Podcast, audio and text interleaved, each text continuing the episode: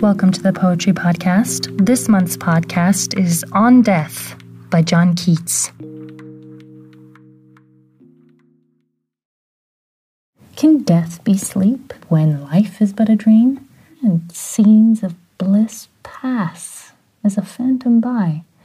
The transient pleasures as a vision seem, and yet we think the greatest pains to die.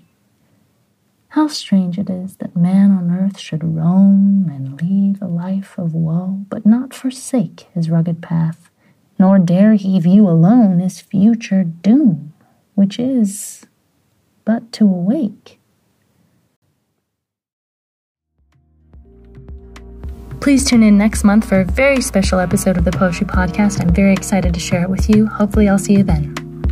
The Poetry Podcast is brought to you by Imposter Productions. If you'd like to learn more about Imposter Productions, please visit us at our website, imposterproductions.com.